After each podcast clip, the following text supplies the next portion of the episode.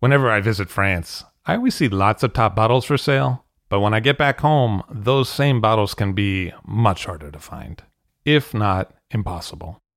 That's why I use idealwine.com.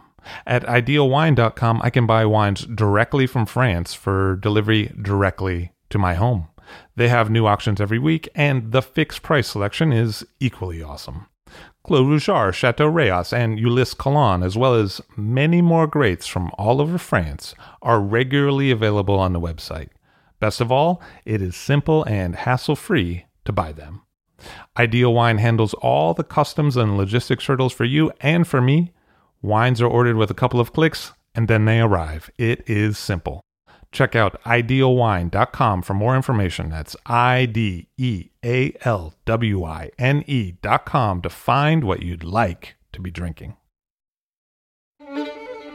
I'll drink to that, where we get behind the scenes of the beverage business. I'm Levi Dalton, I'm Erin Scala. and here's our show today.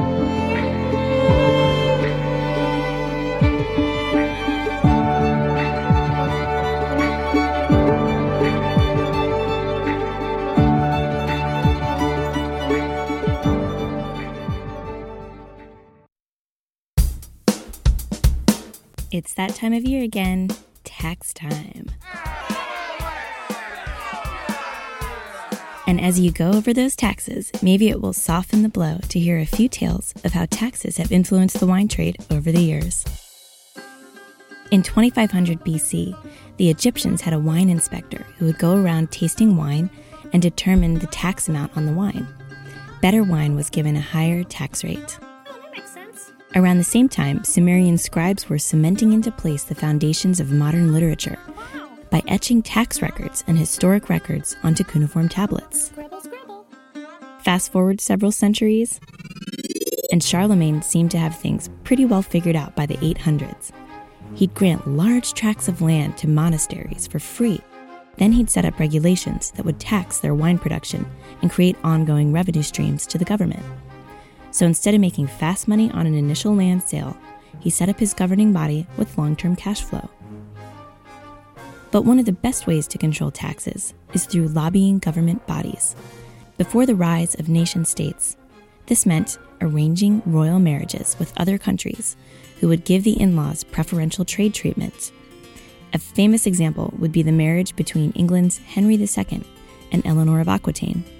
That marriage helped keep taxes low for Bordeaux exports to England, and many historians point to this relationship as one main reason why Bordeaux wine has been such an important product in British culture for centuries. But did you know that Henry II personally loved wines from the Mosel? So he kept low taxes on those as well. Merchants who stood to benefit from trade with Bordeaux would do what they could, like sabotage their shipments. Oh no! In Middle Age England, they had a three tiered system, not that much unlike the three tiered systems that exist in many of today's modern countries. In this system, nobility could buy direct at ports and completely avoid customs. Wealthy heads of house could also buy direct at ports, but they got stung by the customs duties because they didn't have any noble blood. Everyone else, mostly tavern owners, bought from middlemen who marked up the costs with customs, taxes, and profit margins. Tavern owners would counterfeit and adulterate wine to the point where the authorities had to step in and make some major changes. Fixed prices were published. Merchants started writing the sale price on the cask of the barrel so that people knew how much it cost. And imbibers were entitled to be present in front of the cask when the wine was drawn to ensure they weren't getting counterfeit wine. In short, it was pretty good to be nobility because they got the best wines for cheap, while the lower classes were taxed heavily for inferior wine. Hey, that's not fair. Kind of sums up the Middle Ages in general, doesn't it? Yeah, it really does. But how exactly were taxes paid, especially if the ship's cargo had not yet been converted to cash? Well, a tax collector sent by the king would take one tenth of the cargo on board, and they went straight for the good stuff.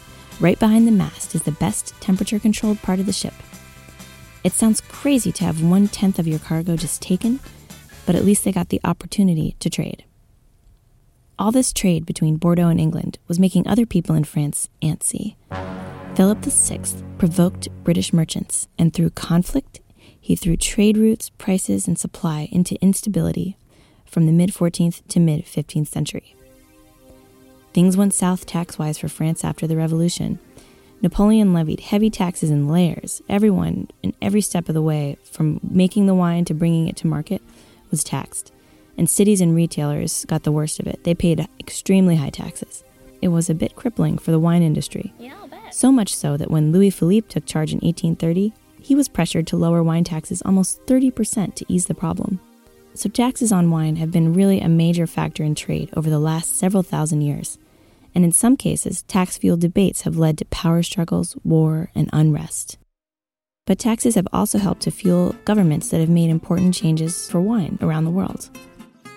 And taxes are also something that unite us all, because we all pay them. Everyone. Well, except for all those kings back in the Middle Ages. It's not enough to make great wine. You also have to reach the consumer that appreciates that wine. And that's where Offset is an incredible asset. Offset is an independent brand design and commerce technology company that connects with wineries on a human level to help them connect with consumers on a human level. Offset is based in wine country and staffed by creative strategists and technologists who are superb at helping create and evolve wine brands through visual identity and package design, developing the look, feel, and tone of your web content, as well as building beautiful and effective websites powered by their proprietary e commerce platform, Offset Commerce. That's why leaders like Frog's Leap, Grace Family Vineyards, and Raen Winery already rely on Offset. Reach out to the brilliant team at Offset at offsetpartners.com. That's O F F S E T partners with an S dot com. Offset is focused on the wine industry and can embrace the nuanced needs of your wine brand.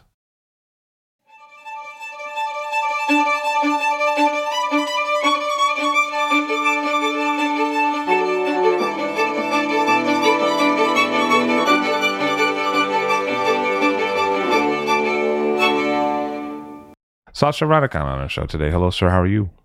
Fine, thank you, and uh, thanks, uh, thanks for having me here. Nice to have you here. So you're in northern Italy in the Friuli, and is the area known for one in particular style of wine or several different styles of wine?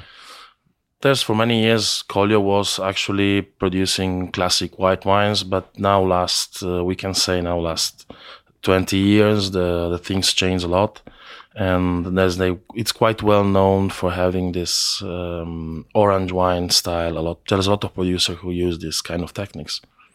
And are those grouped up in a certain area, the orange wines producers, or is it more spread throughout the whole region? It is more concentrated in Oslavia, where actually mm, we have our winery.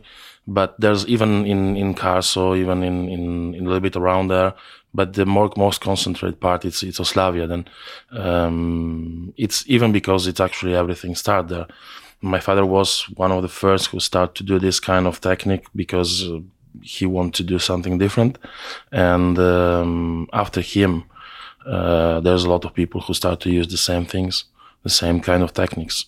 So he wanted to do something different. And how do you think that he came to the conclusion to do what he ended up doing, which was long maceration on skins for whites? the the idea of long skin contacts for whites it was happening in uh, my father started to think about this in 1995 and he did the, his first trying for the for with with ribolla grape um, there was different uh, ideas different things who give him to this way and um, he say the idea was first was this that ribolla gialla have a it's a very nice grape it's used even for table grape, and um, even now you can find Ribolla Gialla on the market of Ljubljana, and and then have a very thick skin, have a very good flavor, a very good taste. But if you only press these grapes, it don't takes out what what you wanna. Um, you don't take out everything. And he just say decide to to try to do the same thing we generally do with reds. Because actually if you only press a merlot for example you can have a light rosé. And if you do a long skin contact you can find out uh, some good wines like we know. The other side It's that uh, it was not a really new technique. Because my grandfather was using this technique for, um, but he was using for producing generally even white wines. And his reason of using this technique was, was two. The first was that he don't know a lot about sulfur. He don't have money to buy sulfur, sulfur, and uh, he knows that if, if he's doing some skin contact, the the wines will stay stable for a longer time. He don't need to sell wine. He just needed to, to, to drink it. He need wine for a year. He was making wine for the family. Yeah, for the family, exactly. And he Um, needed to drink, he needed to make a wine that he could drink over the course of a year because he might not buy wine from other people. Exactly. That that was the idea, and this was one of the things. And the second thing was that he wanted to. If, if you have to press by hand, you have. If you press fresh grapes, they are it, they are a little bit harder to press. If you do some skin contact, the, the skins became more softer, and uh, they they became uh, it, it's easier to press. I see. So because Ribolla has such thick skins, it's it's actually a, a difficult thing to press if you don't do skin contact. Exactly. That's it. And in fact, you guys do punch downs uh, early on in the fermentation for the Ribolla, and you, Stanko, your father, devised a mechanical device to do those punch downs. Is that also because the skins are a little tough to push down? like Ribolla it's the, the most harder to push down but the the mechanical thing it's uh, it's a small help but it's a help because if you have uh, 10 watts to push down uh, four times a day can be can be quite hard and then at the end if you work after 10 the last one it will be done a little bit more faster and then it is not good. Then the, the machine can just work all the time the same way. You are only you are still there manually you have to do it but uh, it, it, it is a help just just that's it. And is there a connection between the maceration and the use of sulfur? there is a connection between uh, it is um, i think that uh, my father was one of the pioneers for the no sulfites wines and uh, he was trying for many years even before of the skin contact. He lost part of productions for a few years. I can remember 1991 tokai completely lost because of this of this trying without sulfur. And um, i think that when we do the start to do the skin contact, we see something little little bit more interesting because actually during this skin contact we extract a lot of tannins, and these tannins can really preserve. It's a natural preservant for the wines, and then it's actually we don't think that is the only. We don't think that doing without sulfur it's it's better or or, or not, but we think that without sulfates, if if if you don't if you can't use it, it's better. That's it. It's not. Um, we really don't need this, to add sulfates because we we had uh, the wine is stable by himself, have enough tannins to be stable, and uh, at the end, that's that's what we we need. So walk me through the vinification of the red wines that you make versus the white wines that you make, or the orange wines, I should say. How are the, the processes different for Merlot and Pignolo than Ribolla and Tokai? I think that the white grapes they are they can stay on, on the skins longer because uh, they can extract a little bit more tannins because the tannins the white grapes have uh, they are more gentle they are more good even. And if you do the same kind of skin contact on the on the reds you will have more too much probably too much tannins. And then the the skin contact for whites it is between two and four months. What it means that actually we have all the fermentation, malolactic, alcoholic and malolactic fermentation, and then after that period, uh, we leave the skin still in contact with wine, not with sugar or with. Uh, then you actually at the end you have double extraction. The first part, the first phase, it's where the have the fermentation, you have the temperature, you have uh, the mechanical thing because we are doing the punch down, and after that period we have a contact of the wine with skins. Wine is extracting different things it's extracting the biggest part we extract is the tannins from the seeds a part of the tannins from the seeds then this is the the thing that we can extract these tannins but f- to extract that tannins you have to have the the grape really ripe for the red grapes we do a shorter skin contact it's more or less a month month and a half and because it's actually enough. And uh, we still have a part of contact with, with alcohol, then we still extract a little bit of uh, tannins from the seeds. And then we, we just press the, the grapes and we go to, to, to for the wood aging. And what about that aging? Are they different for the different red versus white? the aging for us it's different but it's it is it, it is different because we don't have enough grapes or red red grapes to fill up one of big barrels we are using for whites and then this is why we are using the barriques uh, but we are using very old barriques we are using barriques that have from 15 to 20 years old because we don't need any tannins from the from the wood we just need to evolve the wine from to to have this evolution microoxygenation uh, from the wood. For whites, we do this in big oak barrels. Uh, they are between uh, 30 and 35 hectoliters. Then they are quite big, and uh, and this is neutral Slavonian oak. And how long do they rest in the, those? The whites stay in in um, in wood for four years now, and uh, the reds for five years. Because we think that uh, with the whites we have to arrive to the i think that they, they they are ready before you know then this is the the um, the thing that we want to be. And after that we are doing another two years of, of bottle aging before to before we release and this is even why in this moment we have the 07 on the market. And you said that you need to pick the grapes fairly ripe do the picking times change vis-a-vis the grape variety do you pick the ribolla before or after the merlot we are doing actually all the whites before. Uh, it is we have Pinot Grigio, we have uh, Tokai, Chardonnay, and all the things, and then we generally stop for a few weeks. Then we start picking. It depends at the end. It depends. Sometimes we pick up the Merlot before. Sometimes we pick up the Ribolla before, um, before. It depends. You know, it depends of the of the vintage how it goes. But both are, are picked up very um, it can be for a few days of difference, you know, then we actually start picking Ribolla and Merlot after October, after 10 of, the, of October, somewhere there. Uh, there's not actually every year it's different, every vintage is different, and it's, it's possible to say a date, date, but it's generally after October, after October comes.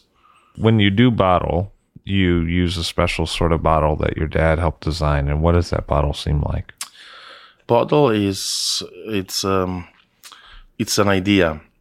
It's a question to the cork producers. We ask them, which is the best cork? And they say, we have the best cork, but you can't use it because it's, uh, it's thinny. It's, it's too small for doing a, a classic white wine cork. And then we say, but how much is thinner? I say, you need to have a 50 millimeters neck to, to use that kind of cork. And then we go to the bottle producer and say, "Can you can you do this the, the bottle with 15 millimeters of um, of um, neck?" Yeah, why not? And then we, we reduce the neck and we go to the liter size bottle. We go to liter size bottle because actually we have um, the proportion by the cork and the wine is the same like in the Magnum. Because with thinner cork, and liter size, the proportion is it's like the Magnum. Then in the Magnum is the best aging for white for wine, but it's quite difficult to sell for white wines. Then you have a liter size which is easier to sell, and uh, you have the best aging. After that, borns the half liter, and um, because sometimes one liter one person can be a little bit too much, and that's how the things change. And when did that style of bottle get implemented? uh, with the vintage 2002 then it was 2004 2005 talk to me a little bit about the different grape varieties that you grow how does the pignolo differ from the merlot and how do both of those differ from the pinot noir that you also merlot it's that it's the the red grape variety uh, who my father or my grandfather planted my father uh, keep planting it was for my opinion for many years the only red variety we can grow then we discovered this Pinot Noir when we planted because we actually no one has it before and uh, we just want to try. and which is very complicated because it's it's very difficult to produce a good Pinot Noir in in our region.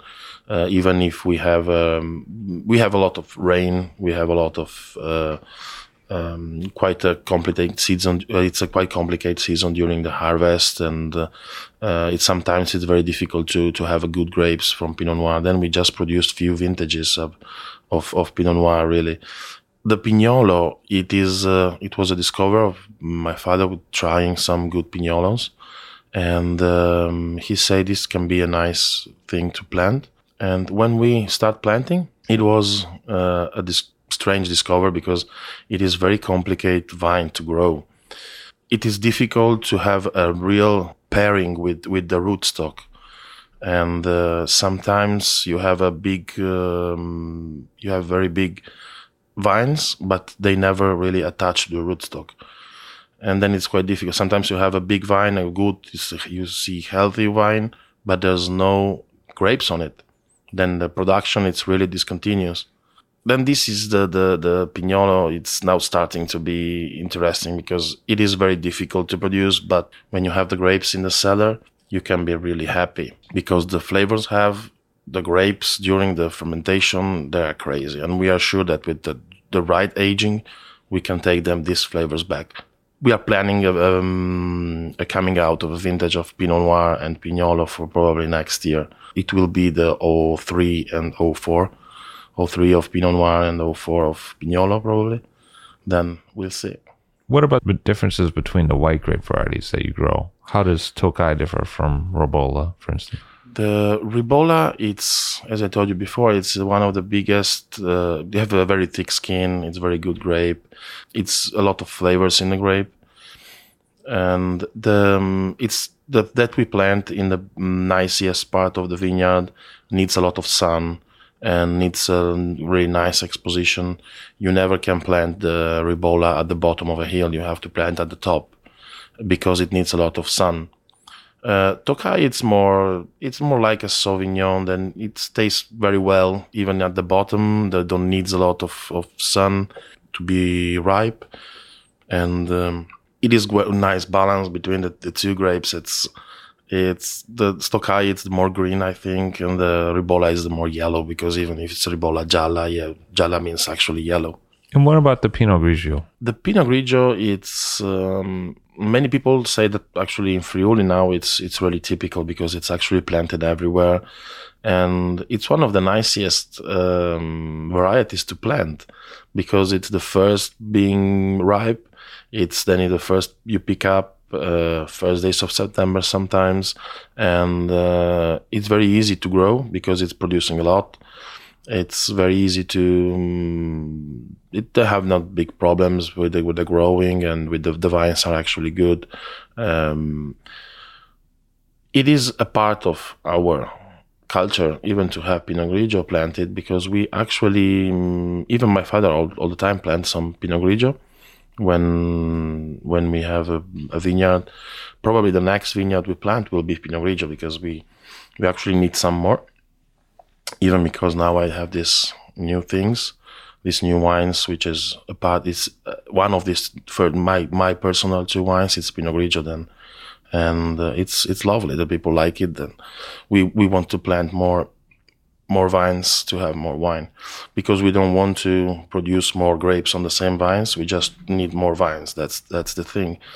We are keeping the production very low because we can't have more than 4 to 5 clusters on the vine because our region it's it's quite complicated for the for the rain. We have more or less 1800 millimeters of, of rain per year which is probably too much for everything, you know. And it's we are the most rainy uh, region in Italy, and if you think that in Sicily they have 300 millimeters, they they need five six years to have the same the same quantity of water, and we don't have problems with dry um, farming because we have the opposite problem. And then it's uh, Pinot Grigio. It's it's really interesting because uh, have this particular color, even for this kind of skin contact wines, it gives this nice color, this like rosé color, uh, which is which is very nice. And uh, and then I think that uh, it's it's a nice variety for us. It's it's working very well. It's a bit more easy sometimes. We like to plant even some more easiest varieties. And what about those wines that you're making for yourself, the Pinot Grigio and the Slatnik? When did you start those, and how are they different than the wines your father started to make? when I started to, to, to do this wine, was vintage was 2009. When I started to start to think about it, it was mm, somewhere in 2005. Uh, it takes me a little bit more time to arrive to the compromise with my father too, and we have to speak a little bit more to produce this kind of wines. Um, it was actually my personal idea. Uh, I want to produce a wine can be an introduction to the people who start to drink orange wines. And um, the second thing, I want to go back because when my father started to do the orange wines, it was 1995. I was a little bit young, and I my mind was not in the vineyards. It was everywhere, but not there. And I really miss a part of this, his production on the first first vintages. And, uh, and then I I just think that I want to go back to understand better what he see in that wines. And, and then I decide to go back to that 10 days of skin contact where he starts. And then it's, this is the, the thing I want. I want to do something like, like even more easy to the people to, to understand and e- even an introduction for this world of wine because it's actually something really new. It is something different. It's not white. It's not red. It's somewhere in the middle. Then I just speak with few people in, in even in these days, and they told me it's something different. Yeah, okay, you, have to learn everything from the base. And uh, now it's uh, these two wines are Pinot Grigio and Slatnik. It's Pinot Grigio because I want to do something different with my father. Then my father never did a Pinot Grigio by himself with skin contact. And then something which can be mine. And the Slatnik, it's uh, it's a blend of Chardonnay and Tokai Friulano. It was an old blend my father started to do at, at the beginning of his uh, history of his uh, winemaking, and uh, he stopped doing for doing Oslavia because he mm, we, we, we, have a, an, a big vineyard of Tokai near the house, but we need to we, we have to explant it because it was the, the hill comes down uh, because of the water, and then we have to replant something. You had a landslide. Yeah, the la- yeah the landslide exactly And what year was that? Uh, was in 1992, and then he stopped doing that that wine. From he'd never planned Tokai again, and uh, now we we have it because we we have on brand some some more land with Tokai. Then we just I just want to go back to this this idea to produce a wine that he made years before. Because what's planted near the house now is, is mostly Merlot, right? In that the parcel that that's the parcel now it's it's planted with Merlot, yeah, because it was a nice place to plant Merlot because it's a nice exposition, uh, one of the best hills we have in in Oslavia. Then it's one of really the best places to plant Merlot, uh, who needs a lot of a lot of sun. Maybe we should talk it through a little bit in terms of timeline because there have been so many changes at the winery over the years. When does your dad take over the winery? My dad take over the winery in 1976. For a few years, he just produced some wine to sell to the local restaurant in Gorizia. He produced the wine and he sell like open wine. And in 1979, he decided to to bottle his first first wine. And uh, then he actually that was a, the 70s was a period of the techniques of the stainless steel uh, filtered wine and all these things. And my father actually fell in this in this trap in this in this thing, and he buys stainless steel, he buy uh, filter, he buys some machines, and uh, he was doing some just classic white wine for a few years. Then he go a little bit to the barriques, the French style wines with new oak, but not very new because uh, for us the barriques in that period they cost a lot and it was very difficult to find good barriques and then he he go actually that in that period of barriques we uh, he start thinking about about big oak barrels and these things. And in 1995 he start to buy again these these barrels big oak because we think that this is the right way to produce in our region because it's even more traditional. It, it is more complete. The wine can be aged but not over oak. And uh, and then in 1995 was the same, the big change because of this his first trying with with Ribolla, and then half of uh, our Ribolla was with skin contact, but only a part was bottled uh, like pure, and the other part was mixed with some with the other half of Ribolla to produce a wine, which was actually half and half, half half skin contact and half no skin contact. And in 1996 we have hail, then we don't produce any wine. In 1997 all the wines goes with skin contact, and then every year we change a little bit. Every year we change the skin contact uh, period. We try we try every year something because it was something really new for us. And uh, we try one week two weeks one month three months and then six months a year and everything can stay in the middle. And after a few years we decided that probably that three months or somewhere there as i told you before between two and four months it can be a nice period to be to have on, on the skins. You have vineyards today, both in Slovenia that are your grandfather's vineyards and in Italy. Is there a difference between growing in one region versus the other, or should I sort of understand them viticulturally as sort of the same region? It is exactly the same region. We have my grandfather was born in maybe two kilometers from the house where we live now, where we have the cellar but it was actually a different country. And it was not only a different country; it was actually because the border was there in, in between Italy and at, at, the moment was Yugoslavia. There was a big, um, big trouble because it was actually the border between the east and the west of the world, not only of of Italy. It was something really different. Then uh, it was not easy to go from one side to the other side we had the particular documents to go to the vineyard of my grandfather, and uh, you need to be have a, a particular paper to work in the area in, in 100 meters near the, the border. And they actually, it was, I still remember that before Yugoslavia falls. It was a people uh, from actually mm, the military people who are watching at you when you work there. Uh, I know this many years after because some some some of my friends know some some of these military people and they say and this this these guys say we stay covered in the in the um, in the forest look at you all the time for 8 hours a day. No way. Like yeah, camouflaged in the forest? Like yeah, not they, just they standing there. yeah. not like sitting in a car like watching you. No no no no. It was camouflage in the forest and we know this after 10 years after then. Uh, we really didn't know that there was people who, who look at us. But when you are working in this part, they, it was scary that the people from, from Yugoslavia tried to go on the other side of the of the border and run somewhere, you know.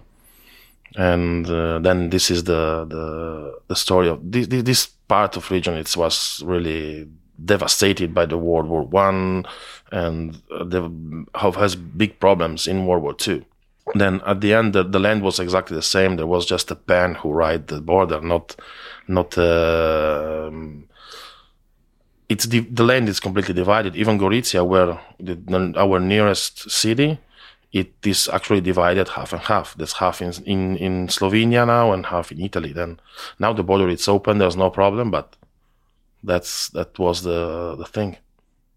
And what kind of devastation happened after world war ii the biggest problem was the people who lived there. They was taken out, um, sent to the lagers or sent to the to the war, and uh, then it we we we miss uh, in that period we, you miss the the people. Uh, my grandfather lost his parents when he was five years old, and then uh, it was quite a big thing. And what's it like today in terms of planting vineyards in this in this area? Is it easy to find plantable vineyard land for sale and to plant it, or is that more difficult? It's difficult to find good places where to plant because actually all the best vineyards are already planted, and if someone have a good vineyard, uh, or um, it's difficult to to buy it because the people don't want to sell or, something, or the prices are, became crazy. What's the relationship between the different growers? Is there strong ties between the different producers of orange wines, or are there divisions within the community? Uh, with some, it's very. mm we are very friends, and we have there's a good connection. With another, some others, we have no big connections. It's like for everything.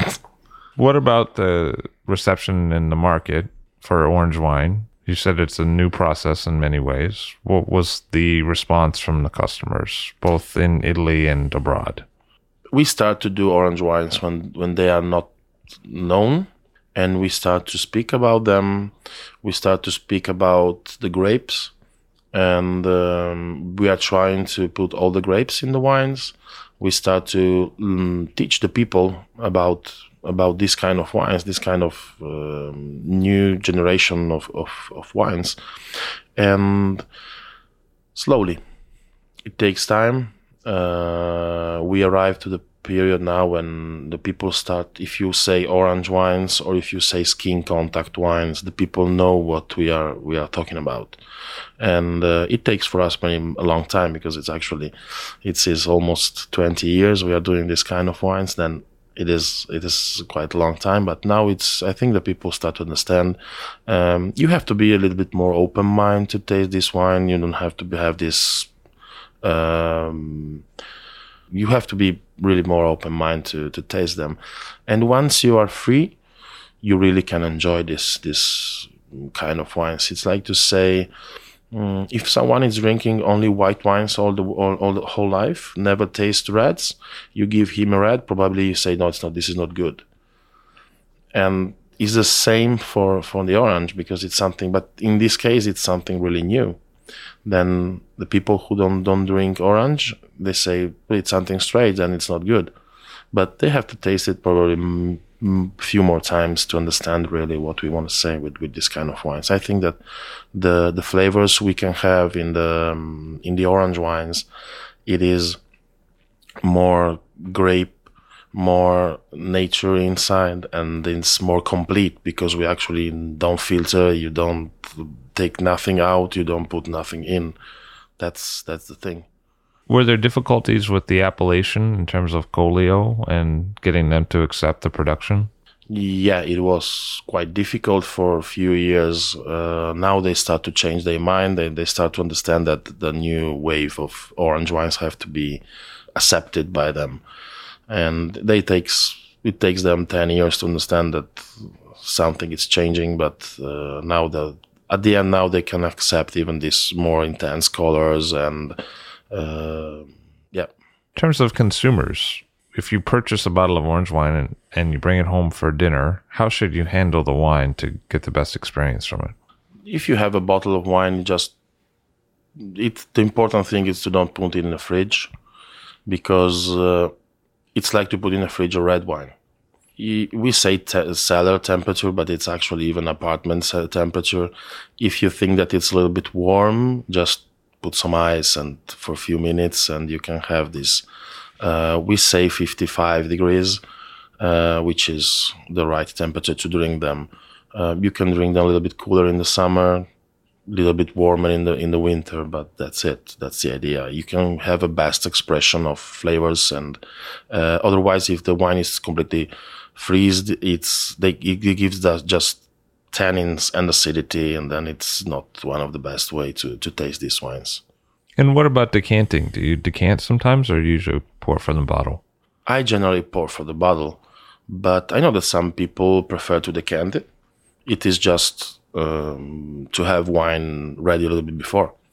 Um, I love to open a bottle, taste a glass, leave there a bottle for a for a few minutes, then taste another glass, and then uh, you have if you have a dinner, you have all the time to taste this wine, maybe three, four, five times, just a little bit, maybe, but and it's wine changes all the time because it's oxygen. It's evolving a lot. Uh, these these wines. And what about ageability? Do the wines tend to age well? What we can, what I can say that 20 years we are doing now, and uh, all the wines we produce with with this method, they are still very good. I think there's a period between eight to 10 years which they they express really the best. After that, they start to stay stable for a long time. You, we can open 99, we can open uh, 97, no problem. 95, I had it just before I come to US. It was great. And yeah, you can really age a long time like a red wine. What changes with the age? What tends to change? Uh, the wines became more uh, rounder, became more, let you feel less tannins, you feel less astringent. It started to take out a little bit more the fruit and uh, it's giving you this the sensation to be very fresh, which is quite strange, but that's it. So the wines taste a little fresher as they get older. Yeah. Fresher and fruitier. Yeah, I think it's the age it's giving this to the to the wine. You still have evolution. You have uh, a lot of things more. You have more ev- evolved flavors, but I taste a lot of fruit when when it's older, and kind of different fruits because maybe dry more dried fruits or something. But a lot of these things you can taste. What about terroir in the glass? Sometimes people say, well, orange wine is a method that doesn't lend itself to the expression of the place that the grapes are grown in. Do you, what do you think about that? I think that in our wines and even in the wines I taste, I can really find the terroir. You find, uh, I always find the acidity. I always find the minerality of our soil. And for me, this is the most particular things about terroir. If I taste some orange wines from Carso, I feel that the calcar, it's you feel that is is it's from from more dry land. You feel that is uh, it's different. I think that the most important thing about terroir it is the land, it is who work, but we have a big influence to the terroir because um, it's our dec- decision when pick up the grapes. It is our decision when how what kind of fermentation we want to do, and I think there's somebody, some producer, some conventional producer, saying, "Yeah, this you are losing the the the varietal of the of the wines." Say, okay, if I'm losing the varietal, uh, probably the selected yeasts are killing the varietal. It's something really, really different because we have our method. It's our hand who works, and uh, it's giving these kind of wines. For example, if I give the, a part of our vineyards to another producer, we work in the same way. We produce the wine in the same cellar, in the same way, we will have two different wines. Because the hand, the decisions when to pick up, the decision how long to do the skin contact or not doing, it's it's a biggest part of the terroir. When you drink the wines, what do you usually eat with them? You can really eat a lot of things. In these days, we speak a little bit about that, and I think um, there's many food, but the more strange food you can have with this wine, it is uh, something like sushi or raw fish, like a tuna tartare or something else. Because everything is a little bit more strong fattiness. It is um, it's filling your mouth very fast. Then you have a tuna tartare. You have a first bite. Your mouth is completely full of this fat of the fish. There's only two types of wines you can drink with to clean that.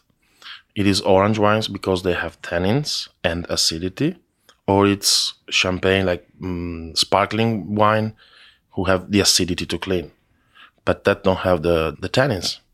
Then we have just the acidity, and the orange wines is the perfect wine to have with this kind of food. So, do you think that the grape tannins in a white wine really changes the character of the wine, separating it from other styles of white grape production, or no? The tannins are part of the grapes. I think it can be bad if we lose a part of the grapes. Then the tannins are the, the it's a part of the skins. It's a part of the flavors. It's a part of the taste of the grapes. And uh, and then if you we try to separate the tannins, try to, to do like only press wine without tannins, there's no there's we are losing a part of of what we do. We are doing a lot to have all this information on the skins because the skin is it's helping us to have all the information of the vintage have all the sun, all the the rain on, and lose this this information. It's it's bad. It's not good. Then it's for us. It's very important to have all these things together. Uh, sometimes takes a little bit longer to produce a wine because of these tannins, but it's not a problem. Because of the grape tannins, you need to age a little bit longer in the cellar and release a little bit later. Yeah, it is a part of this. If you taste the wines just after the, the harvest, they look fruity, but they have a lot of mm, strong tannins. And the aging in the or big oak barrels, it helps to to find a little bit these tannins, and to the wine became more rounder, more complete, and more uh, less astringent too than it is a part this aging is very important for the for the for this kind of wines because yeah, you cannot drink an orange wines with a long skin contact. Three months later the production it's not possible. It's i think you can but it's you are losing again a part of the biggest the nicest part of the wine. Wines that are aged a little bit longer, does that necessarily mean a higher price for those wines because you have to hold on to them longer before release? I think the price of these wines can be it depends everyone can, can understand that his price have to be proportional with what he spent to do this. But i think our price it's not giving by the aging it's not giving by it's a part it's just a small part of that. Our biggest work it's in the vineyards. We have to every year reduce the production to to have the perfect grapes. Because if you want to work without sulfur if you want to work with healthy grapes you have to have only few bunches. If it's a quite a rainy vintage you have to at the end when you pick up everything is with botrytis you have to discard you don't have to use it. And uh, sometimes like 2010 for example we lose a part of production. We lose 35% of ribolla for because of this but the only way to arrive to the ripeness was to leave the, the, the grapes outside.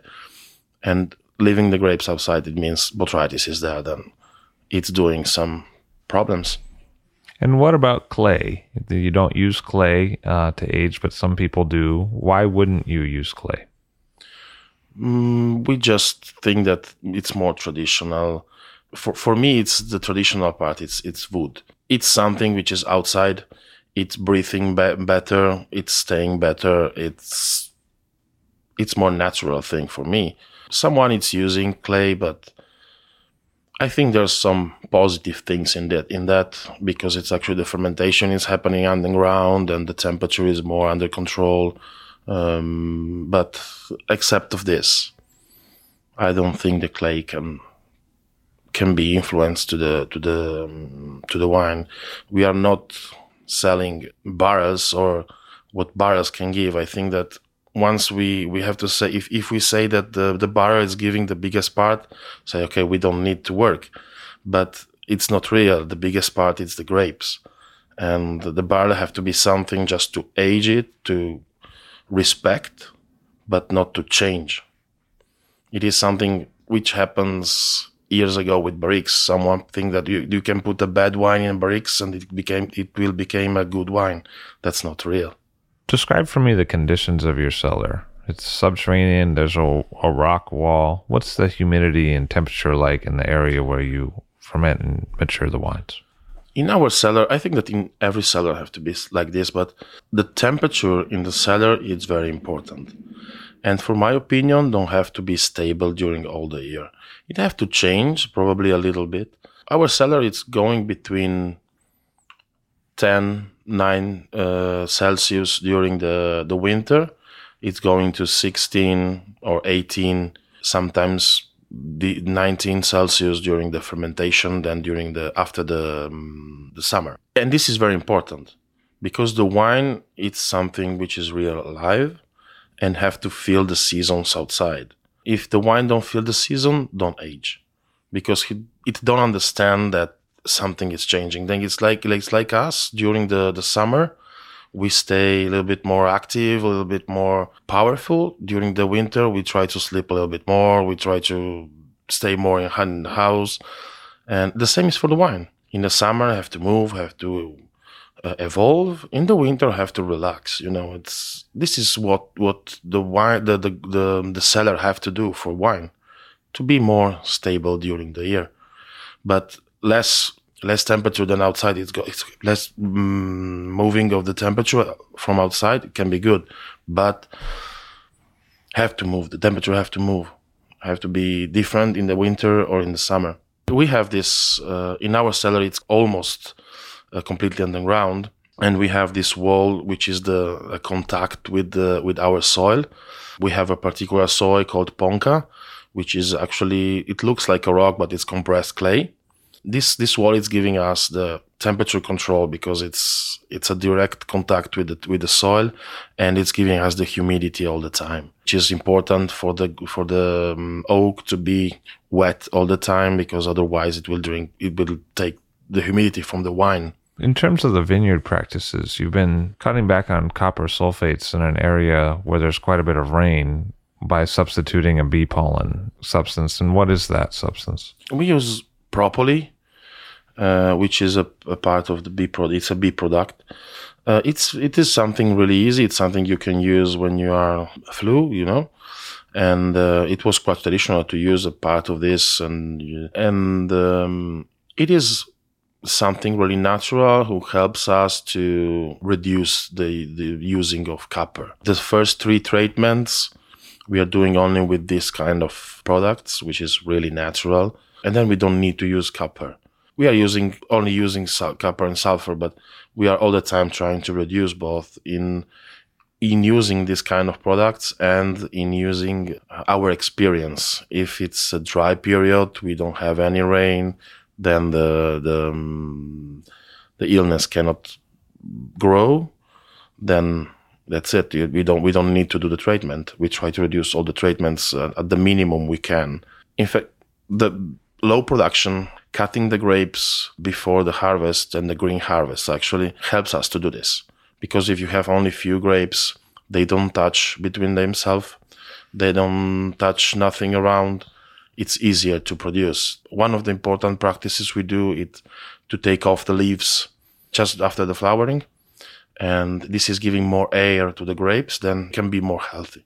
So that's probably part of the reason why you can't increase production on the same parcel because you can't have more grapes because you're worried about rot. Exactly. This is this is even why of the part of the why why we don't want to produce more.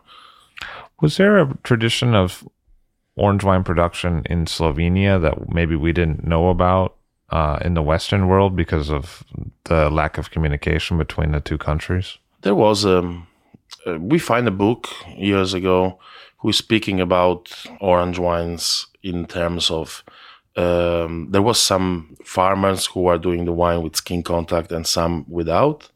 And uh, this is a book of how to say a priest. Oh okay like a monk monk yeah like a monk yeah he was writing that when he go to different houses to to have the wine to taste the wines and to drink the wine because actually they go often the, around to the houses of the of the place. Um, he preferred the wines with uh, with the skin contact, and they are more alive. They are more good for him. This book was written in 1860s, but it's, it's written in an old Slo- Slovenian language. It is very difficult to understand, and there's no people who really speak this or understand exactly what he, they means.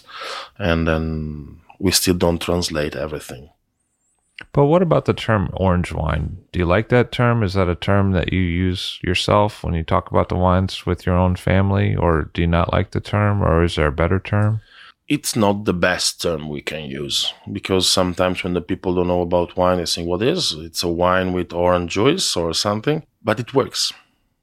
And uh, I don't really like it. I, for many years, I speak about skin contact wines, but now the people know that orange wines means uh, skin contact wines, then uh, it is easier. It is something to in, in to find an uh, an identity to uh, this group of wines.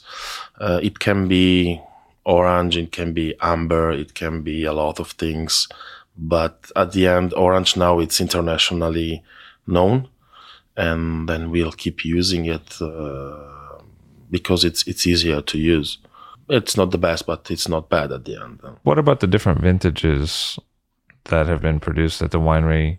Are there ones that you think are particularly good or that you particularly learned from or that you think are particularly good for a certain kind of grape variety or that maybe were particularly difficult What are the standout vintages for you from Radikon? For me personally, uh, I have few vintages I like very much because it's even that maybe I can remember better because I start really to be in the production.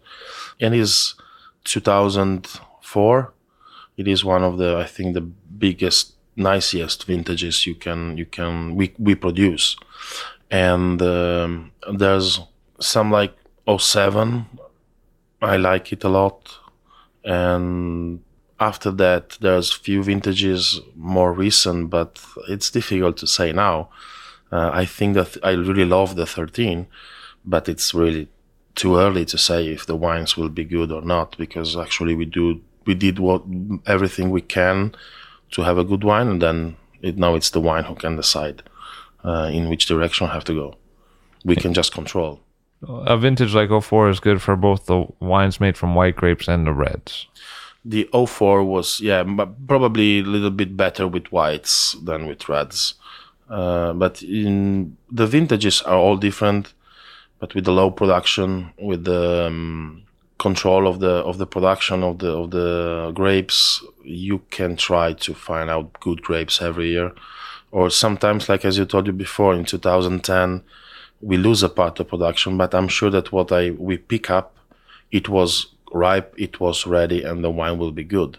This is a part of us. It's you know sometimes you are scary because say it's raining, I don't pick up nothing, but sometimes it's better to have nothing or have a small production good than to have a big production but bad. And then it is a part of us. I think that the the um, the, the, cho- the choice of the of the harvest is very very important. Uh, you have to be the the grapes for these wines have to be ripe. What about the differences from vintages a little bit earlier back, like 2000 and 2001? That two vintages was for wines I taste one of the best vintages we had long for a long time. 2000 was like an extraction was the the, um, the grapes are really full of everything. It takes a little bit longer to arrive to the to the maturation but uh, the wines are incredible. It's 2000 and 2001 even we do these particular wine particular selections uh, which are for me it's one of the best things my father ever do the Fuori dal Tempo it's one of that uh, biggest wines my father ever do. Uh, and it was the vintage 2000 and he did it in 2001 too. It was a very nice selection uh, the best grapes the really the best grapes and uh, it was it was nice. But we it was strange but we harvest very late everything. Then if you have time if you have nice weather no problem to have good good vintages Within Italy, I believe the 1990 Merlot was quite famous in terms of awards. Did that affect your thinking at all uh, at the winery, you know, of your father? Yeah, I know. Um, um, we speak a lot. We speak a lot about um, 1990 Merlot. It was one of the best Merlot I ever do. It is uh, probably one of the um, only biggest Merlot he can he can do. It was a, you know, that's the influence of the vintage as a particular moment, particular way of, of production, which it's crazy. Even that grapes was crazy good. It was really different than it, my father every time saying it, it happens. It was a vintage given by the vintage. It was yeah, that that's that's the part is the biggest part was that in in that wine all the uh, the um, the vines are very was very old. We have this particular vineyard which just produced few bunches uh, per per vine, and it was really incredible to to have this wine. It's difficult, but it just happens, and, and it was. Uh, I think the only one I taste who have this fine uh, flavor of truffle, of white truffle. It's that's the quite characteristic for that wine.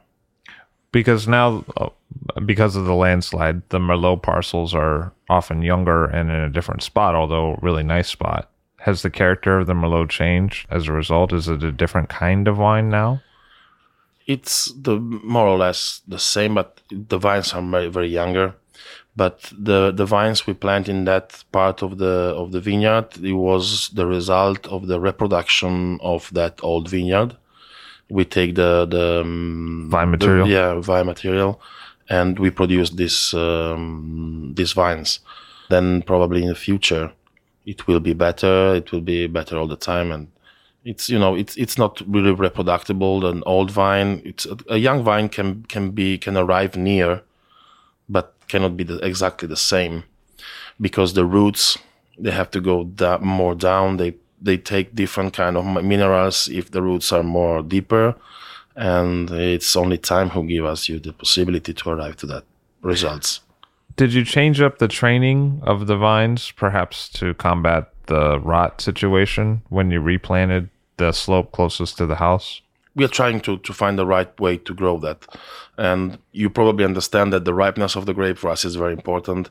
And then we try to have all the grapes ripe together. Um, and in this case, a, a particular kind of growing, which is actually an albarello, but made in the row, it is the best thing for having the, the same the same kind of of of ripeness on the grapes, because all the grapes are the same distance from the roots and the same distance from the from the leaves then you don't have um, the first bunches ready before than the last. You know, that's everything. It's ready together. And this is this is why we we choose to use this technique of. Um, it is like an albarello at the end. You've traveled all around the world on behalf of the wines into different markets, whereas your dad uh, is thought of as somewhat reclusive and doesn't often leave the area that he lives in. Have you found the wines to drink differently in different parts of the world that you make? Yeah, this is an interesting thing. I cannot uh, explain why, but uh, when I come in US and uh, in particular when I when I go to to Japan, the wines taste a little bit different. I don't know if it's me, if it's the the the, the weather, if it's what, but they taste a little bit different. Um, I think in Japan I taste the best wines and um, but even in in US sometimes we open the bottles which was incredibly good. What I taste in my cellar in our cellar, it is more or less good wines, but more or less the same. We don't open um, a crazy bottles. And I think this is the shipment. It's the the moving. It's a particular cellar where the restaurant has, or or something like that. when you say crazy bottles, you mean you don't end up opening bottles that taste really different than what you're used to tasting. You don't see a lot of variation in your own cellar. I don't see a lot of uh, variation bet- between the bottles. Yeah, it's it's more or less the same. Maybe one it's a little bit better, but not that you say, okay, what what's happening, or it was no one really bad, no one really good. You know, it's uh, no one really better than the others. Um, that's that's what it's probably our cellar. It's quite Consistent. yeah Yeah. And when you go out, sometimes you see more variation. yeah a little bit of variation. It's generally you you feel this variation when you open uh, a little bit better bottle than than you expect. That's that's what you feel. But uh, I never taste the wines. If if they they was not very good, probably it was cork or something. You know. And what else are you playing with in the future for Radikon? Where do you see things going? A little bit more Pinot Grigio, doing a little bit more Slatnik, and also the more the wines that your dad is more associated with. But what might happen in the future? we are all the time experimenting with uh, with we generally when we have um, do experiments we are doing with Ribolla we have something in, ho- in at home already done like a longer skin contacts like um, 12 months we have a, a, a part of 2002 bottle like that but we still experiment something we are trying to to find the the right way and the right thing to do uh, every year which is difficult to understand how long you can do maceration every year. Every year it's a little bit different, and every year you have to be ready to to try something. We always try with some small parts, um, something different. So, do you think that the maceration varies with the vintage character? Yeah, it's not fixed. This is even why I told you between two or four months, because I think that the skin contact it's not it's nothing. It's it's not a recipe. Um, it, we can you can you cannot just say a recipe and produce it. It's impossible. You have to taste. You have to taste the wines. You have to taste the tannins. You have to taste the grapes before you, you pick up. We taste the grapes uh, to understand when when they are ready. We are not analyzing nothing.